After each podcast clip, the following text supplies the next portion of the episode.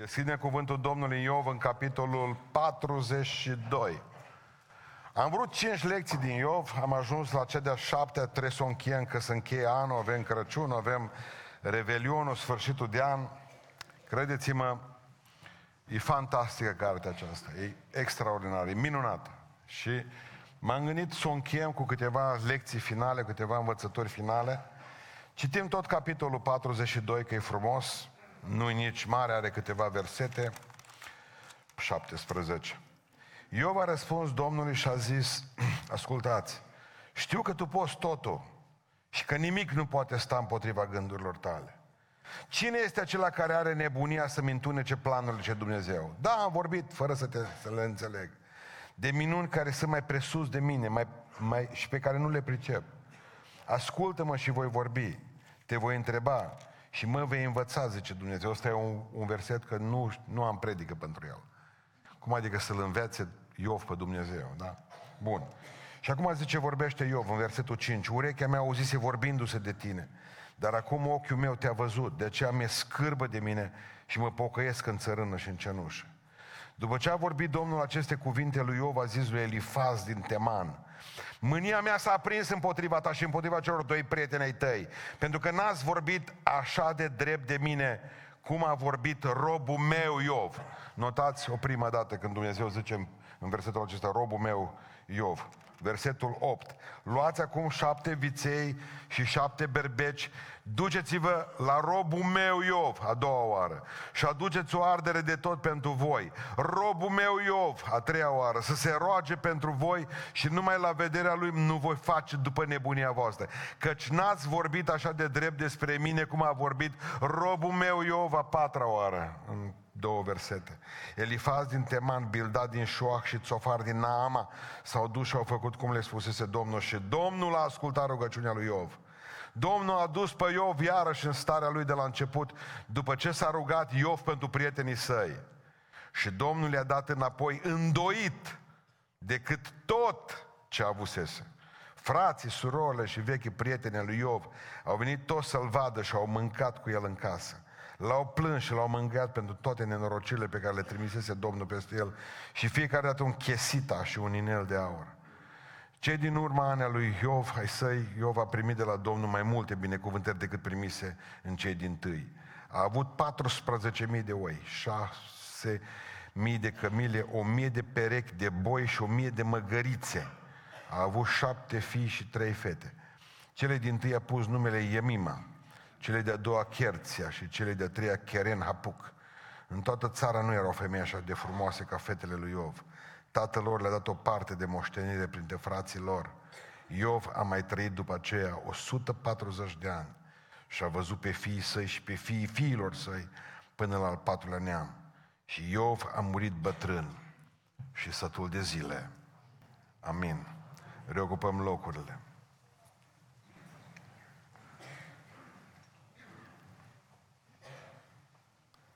Iov n-a știut că e subiectul unui test. Dacă ar fi știut că e subiectul unui test al lui Dumnezeu, i-ar fi fost mai ușor.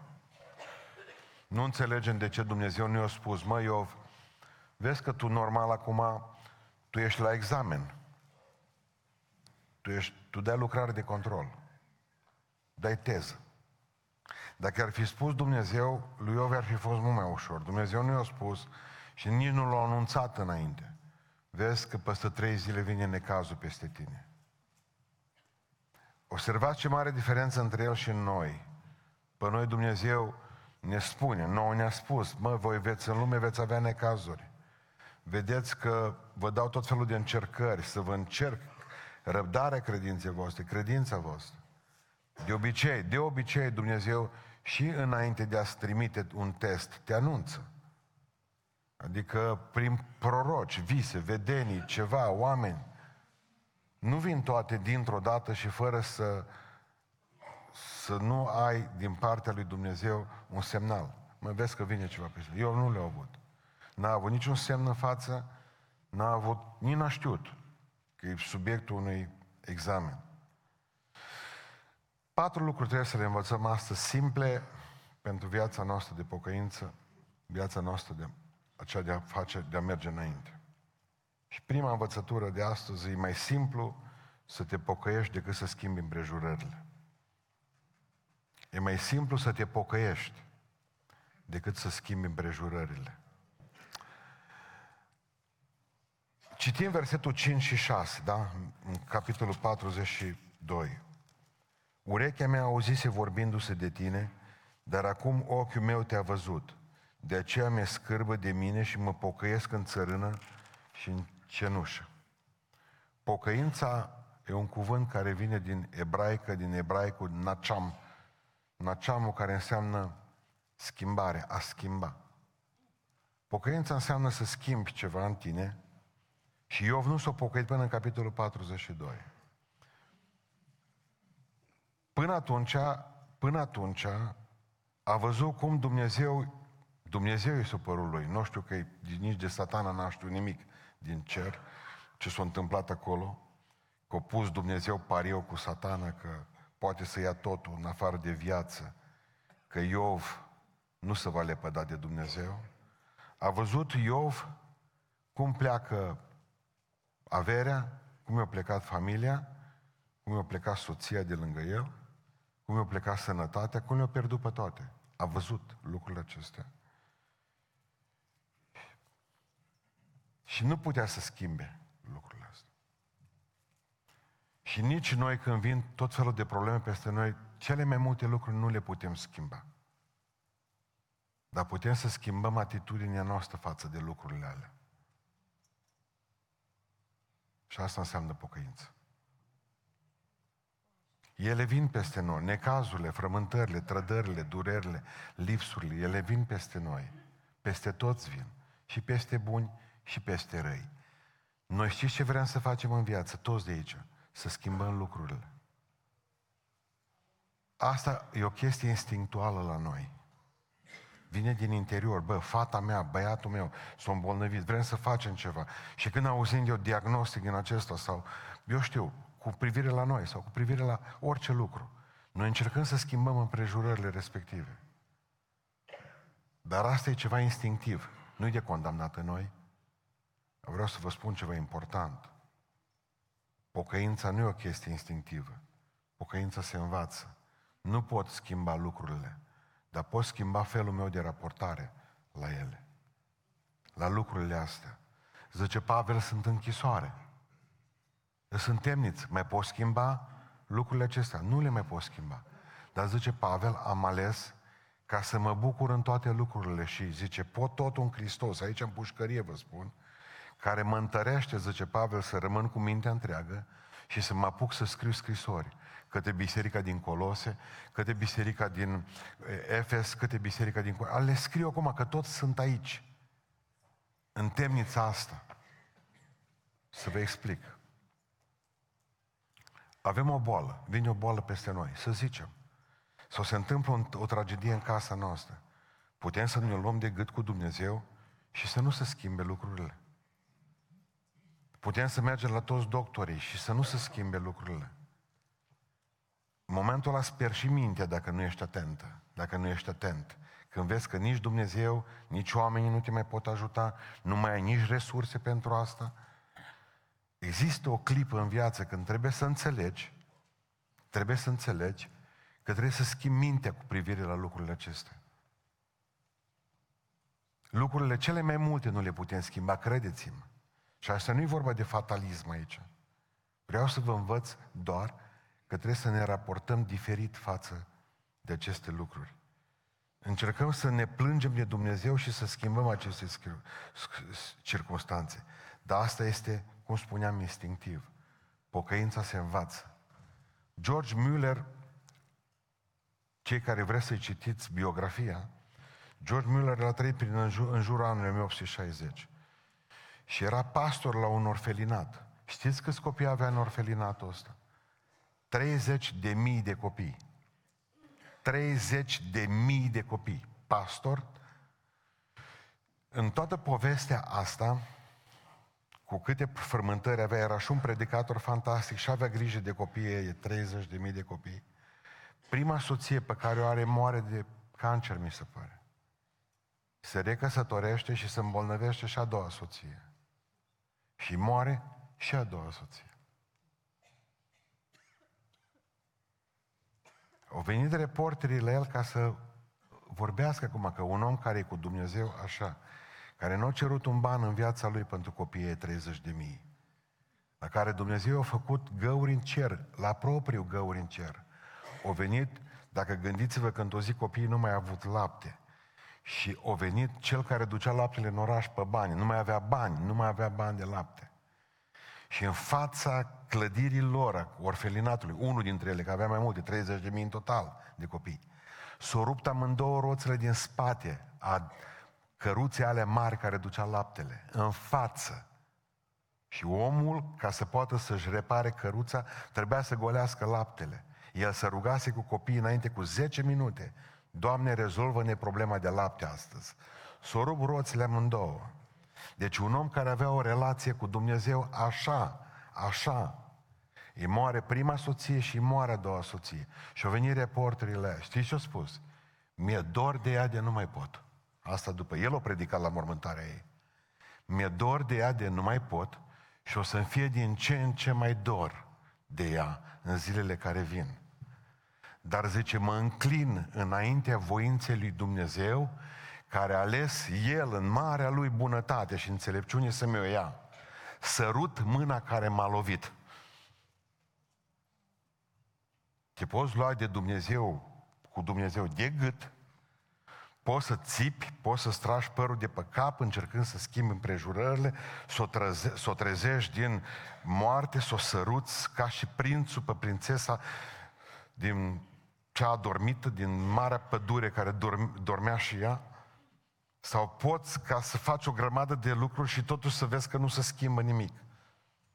Nu, nu. Poți să spui numai atât. În fața voinței divine mă înclin. Mă închin și mă pocăiesc. Exact asta a făcut-o Iov. În momentul în care Iov și-a dat seama că de fapt după ce a discutat cu prietenii, după ce a plecat totul și-a dat seama că tot încercând el să se Uh, să-și arate neprihănirea lui. Să spună cât o fost de băiat bun, să caute în trecutul lui ceva cu ce ar fi putut greși înaintea lui Dumnezeu. Și o dat seama că trebuie să se pocăiască. Capitolul 42 este capitolul pocăinței. Și Dumnezeu până în capitolul 42 n-a făcut nimic pentru Iov. Dar în momentul în care zice, mi scârbă de mine și mă pocăiesc în praf și în cenușă, în clipa aceea Dumnezeu începe să facă mari minuni. Ascultați-mă voi care tot nu înțelegeți că trebuie să vă pocăiți odată, încercând tot să schimbați împrejurările din în jurul vieții voastre. Nu puteți face lumea aceasta mai bună dacă nu vă pocăiți voi întâi. Nu puteți să schimbați nimic din voința lui Dumnezeu. Acceptați-o prin pocăință. Îți mulțumesc că asta îmi dai. Îți mulțumesc că asta faci pentru mine. Îți mulțumesc că mă iubești accept planul tău mântuitor în viața mea și mă pocăiesc. Vrei să schimbi soțul, bea, e rău, nu se spală, nu face o grămadă, nu te iubește. Schimbă-l! Spor! Succes! Există lucruri poate în viață care se pot schimba, dar cele mai multe nu se pot schimba. Schimbați-vă voi mintea față de ele. Al doilea lucru pe care îl învățăm astăzi aici. Când ești slujitorul lui Dumnezeu, El te apără întotdeauna. Când ești slujitorul lui Dumnezeu, El te apără întotdeauna. Mai, în momentul în care a început să se scarpene și nu mai avea nici prunci, nici sănătate, nici avere, nici nimic, s-a pus pe gunoi și a început să se scarpene, au apărut pe trei prieteni lui. Din trei colțuri ale țării au venit să-l întărească. Zice că șapte zile nu a putut vorbi nimic, că mă s-a uitat el cum se scarpăna. Vă dați seama. Așa de mare durere a fost. Dar ăștia au venit cu o logică de clară. O zis în felul următor, bă, Iov, hai să-ți explicăm un lucru, că aici e simplu ce-au gândit ei, cum au gândit. Că și nu mai putem gândi așa. O zis, lucrurile bune se întâmplă oamenilor buni. Lucrurile rele se întâmplă oamenilor răi. Tu, ție ți s-au întâmplat în câteva zile o grămadă de lucruri rele. Concluzia? Tu ești un om rău. Atunci să-l vezi pe Iov, mă, te cu ce-am greșit? Gândiți-vă să ai tu să te scarpe, să ai elefantită, pielea ta să fie o rană, o rană completă. Citeam, de exemplu, zilele acestea, este o fetiță din, o fată din Tincă, ce are boala fluturilor. Zicea că normal boala aceasta a fluturilor ar fi avut-o și Iov. Încă nu știu, alții zic că e elefantita când se face o crustă groasă de două degete. Dar cert este că uh, el făcea tot felul de își făcea căutări în trecut, așa, dădea serciuri pe trecut. Ce a făcut, mă? Cu ce am greșit? N-am dat la văduve, n-am dat la orfan, n-am făcut bine la oameni. M-am comportat rău cu familia mea, n-am mers la biserică, n-am citit Biblia, nu m-am rugat. Când a fost finala, nu m-am dus la biserică, n-am stat și am văzut-o. El își făcea întrebări, că își punea întrebări. Primul lucru care se întâmplă în momentul în care dă necazul peste tine ca și trece peste tine ca și tancul. În momentul ăla vii și te întrebă, dar bă, ce am greșit, mă, unde am greșit?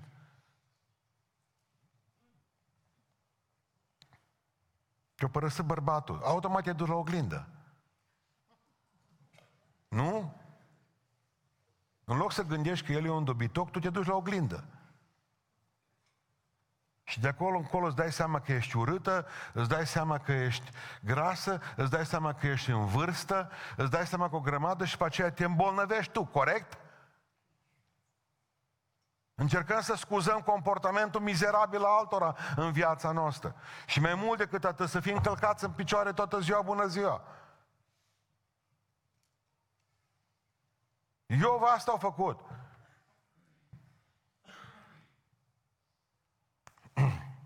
Dumnezeu nu s-a uitat la el. Dacă citiți capitolul 20, ce de, hai să pornim de la 10, de la capitolul 10 încolo. Citiți numai să vedeți Balamuc. Capitolele 10 până la 20, de la 20 la 30, de la 30 la 40. Numai asta sunt discuțiile. Bă, eu, mă, dar cu ce ai păcătuit, mă? Tu l-ai, Doamne, că n-am mai văzut așa ceva, mă. El vine și spune, am făcut, Dumnezeu nu-i vorbește. Ceartă între el și prietenii lui. El și spune la un moment dat, eu zice, nu mai pot cu voi, stai să mă uit, am eu ceva, un deja vu cu capitolul 10, versetul 1 acum. Să văd dacă n-am citit asară ceva aici. Ce le spune că nu mai rezistă la un moment dat, să văd dacă e așa. Versetul 10, capitolul ăsta. M-am dezgustat de viață, zice. Voi da drum slobot plângerii mele, voi vorbi în amărăciunea sufletului meu. În sfârșit își dă drumul. Până atunci ascultă pe ei. M-am săturat, zice, de viață. Filozofia unui, unui om care este, bă, încă o dată, m-am dezgustat de viață. Voi da drum slobot plângerii mele, voi vorbi în amărăciunea sufletului meu. Astea sunt simptomele unei depresii profunde. Asta se tratează cu rivotril. Așa a ajuns. Și Dumnezeu n-a zis un cuvânt. Dar se întâmplă ceva, vă rog, uitați-vă în versetul 7 și versetul 8, încă o dată. Dintr-o dată, după ce a vorbit, după ce se pocăiește Iov, după ce se pocăiește Iov, după ce a zis Iov aceste cuvinte, Dumnezeu a zis lui Elifaz din Teman. Și dintr-o dată auzim pentru prima dată că Dumnezeu ia apărarea lui Iov mânia mea s-a oprins împotriva ta și împotriva prietenilor tăi. Gândiți-vă că eu lăsat să vorbească zile întregi și Dumnezeu nu a zis nimic. Și știți de ce? Dintr-o dată Dumnezeu își dă seama că Iov devine robul lui prin pocăință. Și automat că oamenii aceia sunt dușmanii lui Dumnezeu, indirect pentru că l-au dușmănit pe Iov și au spus lucruri false. Și zice Dumnezeu, adică tu Elifaz din Teman și tu Șoal și Bildad, cel care sunteți, voi vă luați de robul meu Iov de patru ori, de patru ori, zice Dumnezeu în două versete, robul meu Iov, E robul meu ăsta, e a meu, e a meu, e al meu, e al meu. Le explică, slujitorul meu este. Păi zice, ăsta suferă pentru că e rău. Nu, zice Dumnezeu. El suferă nu pentru că e rău. El suferă pentru că e bun. Înseamnă că e cel mai rău, zice Elifaz, la un moment dat în capitolul 30 și ceva, mi se pare, 33. Nu zice Dumnezeu, înseamnă că e cel mai bun, de aia suferă. Primul lucru care te gândești, mai sunt pe cale. Dacă vezi că ai necazuri. Ce Iov, nu Dumnezeu ăsta, e robul meu, Iov. Nimeni nu se atinge. Mai, satana poate folosi exact frață. Pentru că frații au venit ăștia trei, prietenii lui, să-l destabilizeze. O folosit frații, o folosit familia să-l destabilizeze, soția, da? Să vă explic. În Statele Unite ale Americii, nu știu chiar 100% cum e în România, dar în Statele Unite ale Americii cam așa ceva este. Dacă ai făcut o porcărie, ai dreptul la un avocat. Dacă n-ai bani să-ți plătești un avocat, ți se dă unul din oficiu, care pică la rând. Dar în Statele Unite ale Americii, asta nu știu dacă în România și în România este, poți să spui că n-ai nevoie nici de avocatul din oficiu, că te aperi singur. Dar în momentul acela trebuie să semnezi o scris, o hârtie în care spui, de bună voie și nesilit de nimeni, renunț la avocatul din oficiu și mă apăr singur. În momentul în care ai semnat foaia aceea, ești pe cont propriu. Pe cont propriu. Ce vreau să vă spun cu asta? Există o singur, un singur fel de persoană pe care Dumnezeu o apără. Aceea care nu se mai apără. Dumnezeu nu va apăra niciodată un om care se apără. Dumnezeu întotdeauna va apăra pe cei care nu se apără. Câtă vreme s-o lua de gât cu, cu ei trei, au zis, nu sunteți buni nici voi. Am să vă răspund, zice Iov. La fiecare cuvântul ăsta apare ca un la motiv. Am să vă răspund! Dumnezeu a stat liniștit. Și-a zis, e cafteală? te drumul Iov. Apără-te tu. Dar în momentul în care zice Iov, mă pocăiesc și nu mă apăr, nu mă mai apăr, Dumnezeu nu mă lea de guler pe Elifaz. Vine încoace, zice. Tu îți bagi joc de robul meu Iov cu ăștia doi tăi? Cred că ați observat cum a făcut, ce a făcut Dumnezeu. Câtă vreme, 35 de capitole, Iov s-a apărat singur, Dumnezeu nu a intervenit. Cei mai mulți dintre noi, când avem o problemă în viață, încercăm să ne facem noi dreptatea. Singuri. Dumnezeu nu se bagă. Când spui, Doamne, eu nu mai fac nimic, Dumnezeu intervine. Am încercat să rezolvăm problema cu pruncii noștri. Le-am dat bani, i-am bătut, am făcut o grămadă de lucruri, am încercat să le explicăm ce modele minunate am fost noi și părinții noștri, nu a funcționat. În momentul în care n-am mai avut nicio soluție, i-am dat pe mâna Domnului. Exact ca Ruth Graham când a dat pe fiul ei pe mâna lui Dumnezeu. Doamne, fă ce vrei că el nu la viață. În momentul în care ții ca mamă mâinile de pe prunc, ca mamă mâinile de pe fată, ca tată, în momentul în care îți iei mâinile de pe oamenii care ți-au făcut rău, dar le spui și tu, tribunal cu ei. Mă duc, mi-apare o pricină. Ce Dumnezeu, apără pricina, liber. dă drumul. E treaba ta. Când zici, nu mă mai apăr, Doamne, eu sunt copilul tău, așa zice Dumnezeu, lasă-mă că rezolv eu. Și rezolvă El. Păi o sări creierii din capul lui Elifaz din Teman l-a scuturat Dumnezeu. Adică voi n-ați vorbit așa de drept ca mine, de, despre mine, zice Domnul. Adică nu numai că l-ați nenorocit pe Iov, dar m-ați vorbit și pe mine de rău. Că zice Elifaz la un moment dat, ce Dumnezeu e ăsta care are rob ca tine? Fii atent ce zice Elifaz. Dumnezeu a auzit de sus din cer, dar nu a intervenit până la timpul potrivit. Ascultă ce, eu sunt Dumnezeu mare. Fac ce vreau eu. Ai vrea să vă spun că trebuie să ne pocăim și să renunțăm să ne mai facem noi dreptate. Câte vreme ne facem noi dreptate, nu ne mai face Dumnezeu. În psalmul pe care îl citesc, uh, l-am citit aseară, psalmul 5 cu 11 spune că cei ce se încred în tine se vor bucura căci tu îi vei ocroti. Cei ce se încred în tine se vor bucura căci tu îi vei ocroti. El care e tatăl orfanilor, zice, tatăl orfanilor și apărătorul văduvelor. Voi care ați renunțat la avocat și vă luptați singuri, sau poate că aveți și avocat, rămâneți cu avocatul, ce Domnul. Dar poate că ați renunțat la avocat și vă reprezentați singuri în viață. Dați-i drumul, vă rog, zice Iisus. Dar în momentul în care ați ajuns pe cont propriu și nu vă mai apărați, atunci apar, apare Dumnezeu. Asta e cea de-a doua învățătură din dimineața asta. Întotdeauna Dumnezeu, răspl- întotdeauna Dumnezeu ajută pe cei fără apărare. Fără apărare. Când ești slujitorul lui Dumnezeu, El te apără. Pentru că zice, robul meu, a meu, eu nu apăr robii altora. Dar pe robii mei eu îi apăr, zice Domnul.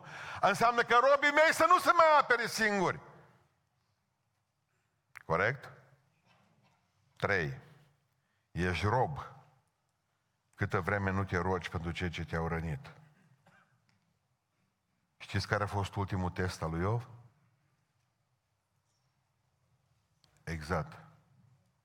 Uitați-vă. Zice așa. Ce trebuie să facă? Duceți-vă la robul meu Iov, deci versetul 8, și aduceți o ardere de tot pentru voi. Robul meu Iov să se roage pentru voi și numai în, în vederea lui nu vă voi face după nebunia voastră. Căci n-ați vorbit așa de drept despre mine cum a vorbit robul meu Iov. Ultimul test al lui Iov. Să meargă să se roage pentru ei. Dumnezeu să nu vă prăpădească. Asta era rugăciunea. Doamne, nu-i prăpădi. Normal că atunci, în momentul ăla când s-a făcut o grămadă de oameni rău, sau unul, e suficient. În momentul în care ajunge rău el o lecuță, e cam ultimul lucru care îți vine să te rogi. Poți zâmbi numai. Eh, nu doarme Dumnezeu. Eh. Putea să zică, păi, eu nu mă duc să mă rog pentru ei, că nici nu s-o rugat pentru mine. Mi-au împlântat o felul de cuie în cap. Nu mă duc. Era ultimul test al lui. Dumnezeu îl testa. Acum, vă rog să citiți cu atenție, că e prea tare versetul ăsta, versetul 10, rămânem aici în el. Domnul a adus pe Iov iarăși în starea lui de la început. După ce? După ce s-a rugat? Cel mai tare cuvânt aici, după ce? După. Domnul l-a adus pe Iov în starea lui de la început, după. El experimentase harul lui Dumnezeu și trebuia să-l dea mai departe. Dumnezeu l-a binecuvântat și amul la rândul lui trebuia să binecuvinteze pe alții. Mai ales pe cei ce te-au rănit. Și tu l-ai rănit pe Dumnezeu, oricare dintre noi am făcut-o și am experimentat harul lui Dumnezeu. Și la rândul nostru trebuie să-l dăm mai departe, mai ales la ăia care ne-au rănit. Dumnezeu nu va da nicio binecuvântare poporului său câtă vreme Dumnezeu nu-i Duhul ăla din lampa lui Aladin. Și ce zicea Duhul din lampa lui Aladin când ieșea afară? Dorința ta e porunca mea. Și noi credem că Dumnezeu zice tot una. Când eu mă rog, nu mă apare Dumnezeu. Și zice, dorința ta e porunca mea. Ce mai vrei să-ți dau? Mai cerem ceva. Așa vi-l imaginați pe Dumnezeu? Nu. No. Dumnezeu, rugăciunea nu-i să-L facem noi pe Dumnezeu să facă ce vrem noi. Rugăciunea e ca să facem ce vrea Dumnezeu, să ne ajute Dumnezeu să putem să-i facem voia. Și care e voia lui Dumnezeu? Acum ascultați în Luca 6 cu 28. Binecuvântați pe cei ce vă bleastămă. Rugați-vă pentru cei ce se poartă rău cu voi. Asta e porunca lui Dumnezeu. Binecuvântați pe cei ce vă bleastămă și rugați-vă pentru, rugați-vă pentru cei ce se poartă rău cu voi. No, acum suntem tot în versetul 10 și acum vreau să spun ceva despre iertare. Fiți atenți cum este în original, da? În Iov 42 cu 10. Și în King James Version, cei care aveți engleza, uh, Biblia în engleză. Citesc exact așa cum este. Domnul zice, Domnul l-a întors pe Iov iarăși din captivitatea lui. Captivitate. Domnul l-a întors iarăși pe Iov din robia lui. Ce robie, mă? Ce robie? Exact. În momentul în care nu poți ierta un om, tu ești robul acelui om. Credeți-mă, neiertarea te-a băgat într-o cușcă din care tu nu mai ieși de acolo până nu ierți.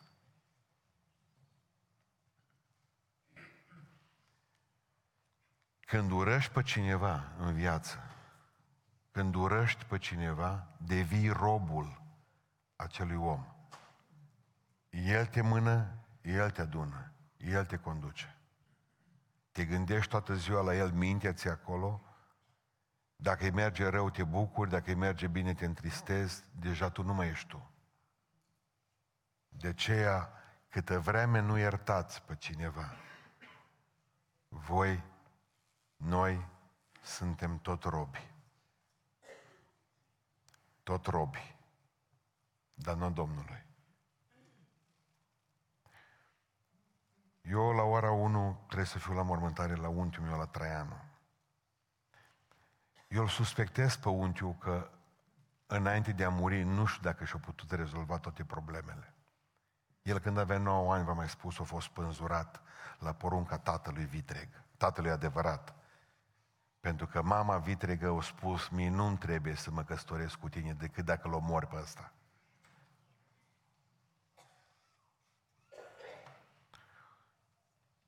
Ciobanul care trebuie să înfăptuiască treaba asta a primit șase oi. Atât a fost prețul lui unchiu.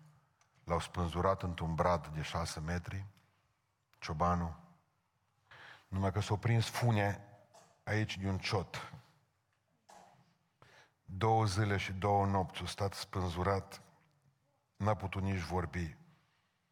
Treceau oamenii pe sub el, pe sub pom. Ori venit, au făcut căutări din sat și au dat seama că ceva nu e în regulă. Au căutat o satul după el, l-au găsit a treia zi. Mâncau păsările din el. Ciobanul, ca să se șteargă urmele, o da și foc la brad. Erau arsă tălpile aici în spate și acum are urma de la ștreang. O locuit ani de zile în cocine de porci, cu fugit de acasă după aceea. L-am dus la domnul doctor Vesa, domnul doctor Malan la Ștei, mi l-a băgat într-un... Uh, nu mă mai cunoște, nu mai cunoște pe nimeni. L-a băgat într-o rezervă și când m-am dus la el era în inconștient, dar vorbea în inconștiența lui, avea amintiri de mic și spunea doar atât. Astea au fost ultimele cuvinte care le-am auzit de la el. Mă, ciobanilor, mă, dați-mi și mie ceva să mânc, mă, că mi-e foame. Eu îl suspectez acum mai târziu că nu știu dacă au avut până la capăt puterea iertării. Bater că el zice că el a fost bine când am vorbit cu el. Unchiul e bine treaba, au zis că e bine că e iertat. Nu e ușor să vorbim și mie mi-e ușor să vorbesc din exterior. Dar nimeni nu poate să spună ce înseamnă o asemenea traumă să auzi pe tatăl tău adevărat cum se tocmește, că el a auzit de tocmeală. Ba, viața bate filmul, credeți-mă. El a auzit, îți dau șase oi dacă îl duci îl spânzuri. El a auzit. Ciobanul a crezut că doarme. Nu dormea. El a fost de față la târg. A fost un uh, unchi bun pentru copiii mei. El n-a avut prunci.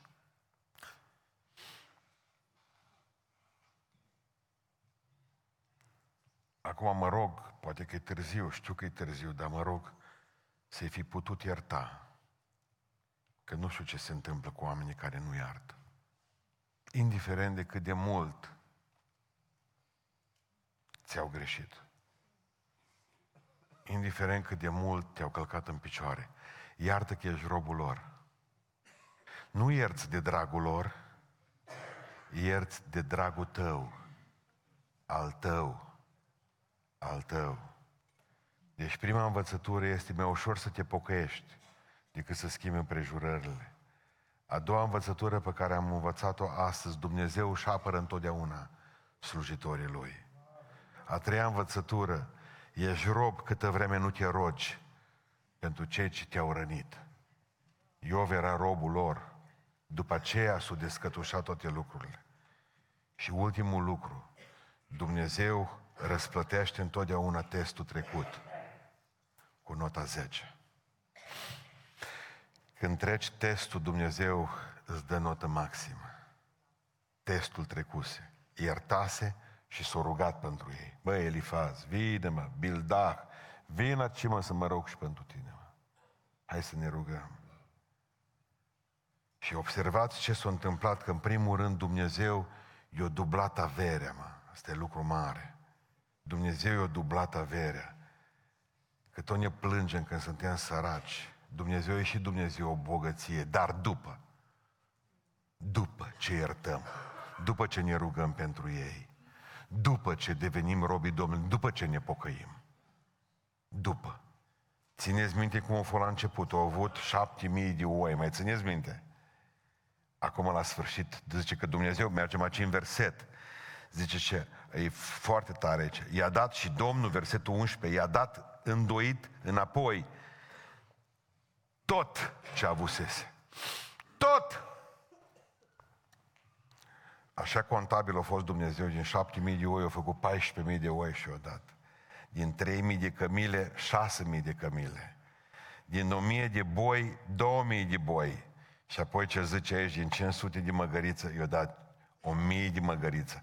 Știți din ce cauză măgărițe zice și nu măgarea, mă, că acolo zice boi, nu boane, sau cum se zice acelea, mă, nu știu. În sfârșit. Dar zice măgărițe. Pentru că prețul unei măgărițe față de o măgare era dublu. Înțelegeți? Măgărițele nășteau. Așa. Nu? Dar de unde i-a dat Dumnezeu atâtea oi și atâtea... Uh, de unde?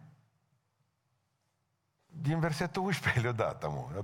Mă s-o treză cu bă, ce ploaie, cu măgari. Uh, versetul 11 zice aici, frații, ascultați, surorile și vechi prieteni al lui eu, vechi, că ăsta e Elifaș și cu bă, nu vine cu nimic, numai cu sfaturi. Bun. Frații, surorile și vechi prieteni al lui Iov au venit toți să-l vadă și au mâncat cu el în casă. L-au plâns și l-au mângâiat pentru toate nenorocirile pe care le trimisese Domnul peste el și fiecare dată un chesita și un inel de aur. Inelul ca inelul, dar n-am reușit să găsesc cât e valoare la chesita asta. De disperat ce am fost, toate dicționarele, dacă am ajuns să sară să consult, și pagina martorului Jehova. Aia e disperare. De să cauți. Că am văzut la ei, chesita nu o lasă. Domnul se binecuvintează. M-am dus să văd. Zice că nu se știe nici astăzi cât a fost. De unde i-a dat Dumnezeu măgărițele, boi și toate celelalte lucruri? Vreau să vă spun un lucru. Dumnezeu ne binecuvântă tot prin oameni. Tot prin oameni. Frații și surorile i-au dat daruri cu care și-au cumpărat oi, cămile. Apoi vedem că Dumnezeu zice că i-a dublat copiii. E, stai mă, pustan, că nu-i bine. Șapte băieți și trei fete au avut înainte. Și i-au dat toți zece. Toți șapte băieți și trei fete. De ce? Pentru că zece era un cer. Zece pe pământ Și cu 10 în cer, cât e? Că dacă Dumnezeu nu minte, că zice și aici și Domnul i-a dat înapoi îndoit, îndoit din tot ce avusese. Când pierzi un copil, nu-l pierzi.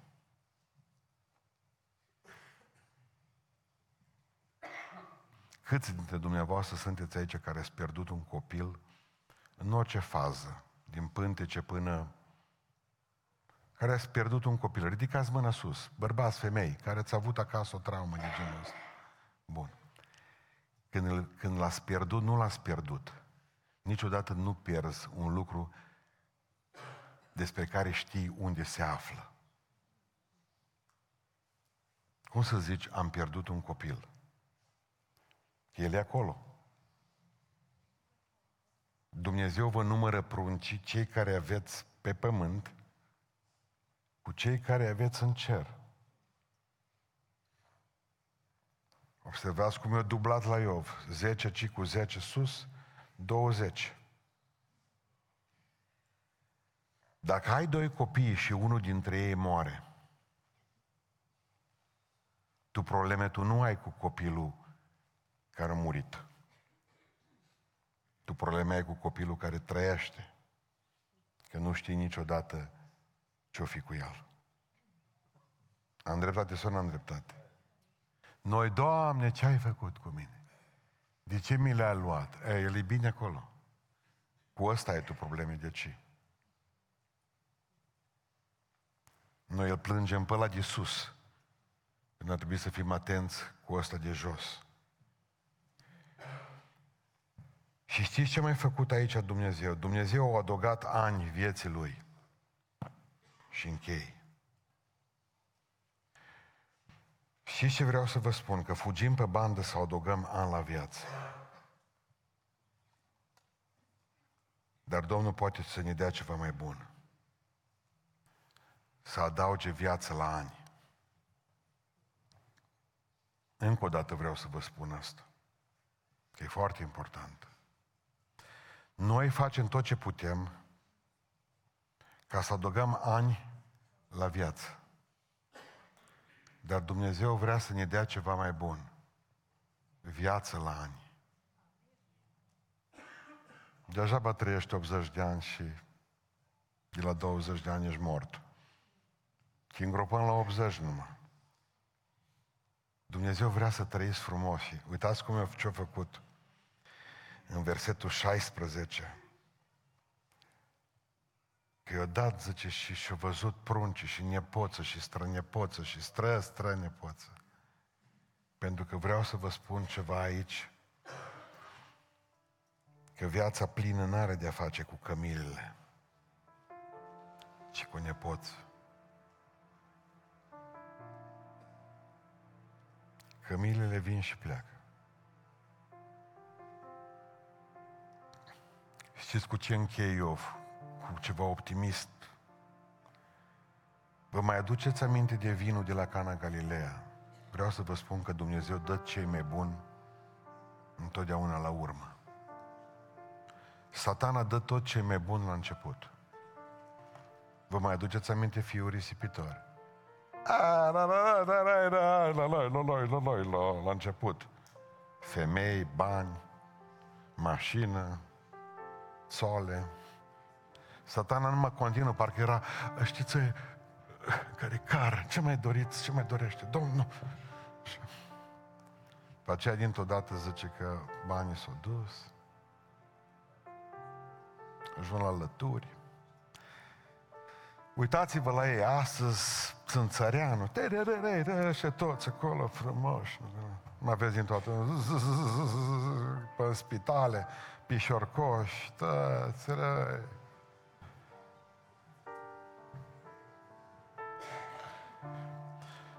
Tot băga pe droguri, flower power, la la la, la, ați văzut cum elefanții groz pe aer, amu? E. Nu-l puteți duce, pastore, n-aveți o clinică în curând. E, e, e. S-a bucurat frumos.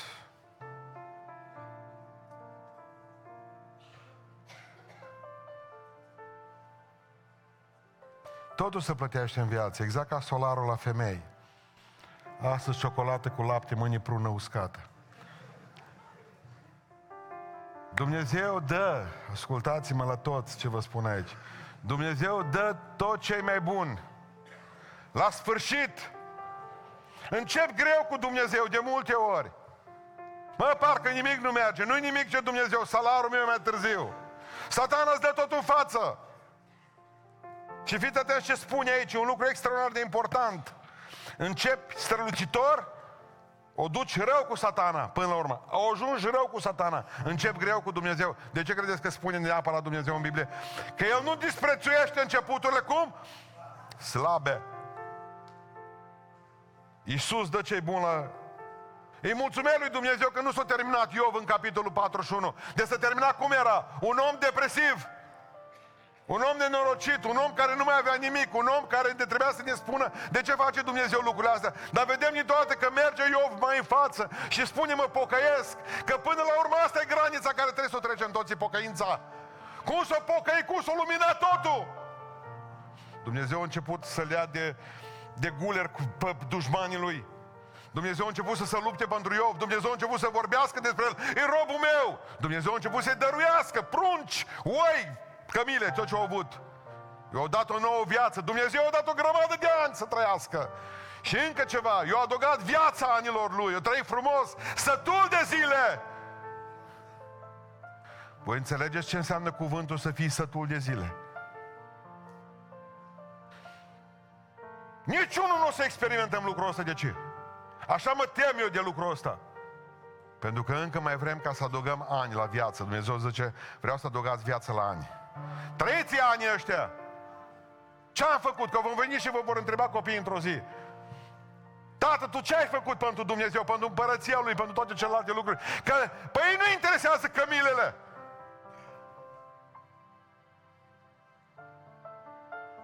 Știți ce spune Iacov 5? Știți unde apare ultima dată Iov în Biblie? Iacov în capitolul 5, versetul 11. Ați auzit de răbdarea lui Iov? Și apoi dintr-o dată zice Iacov, și ați văzut ce sfârșit i-a dat Domnul. Așa aș vrea ca să se scrie și pe crucea voastră și pe crucea mea. Ați văzut ce sfârșit i-a dat Domnul.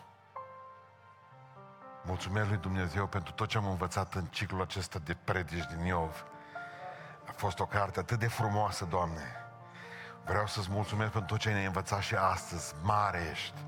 Haideți să ne ridicăm în picioare și cu toții să mulțumim lui Dumnezeu pentru tot ce ne-a învățat și astăzi. Amin.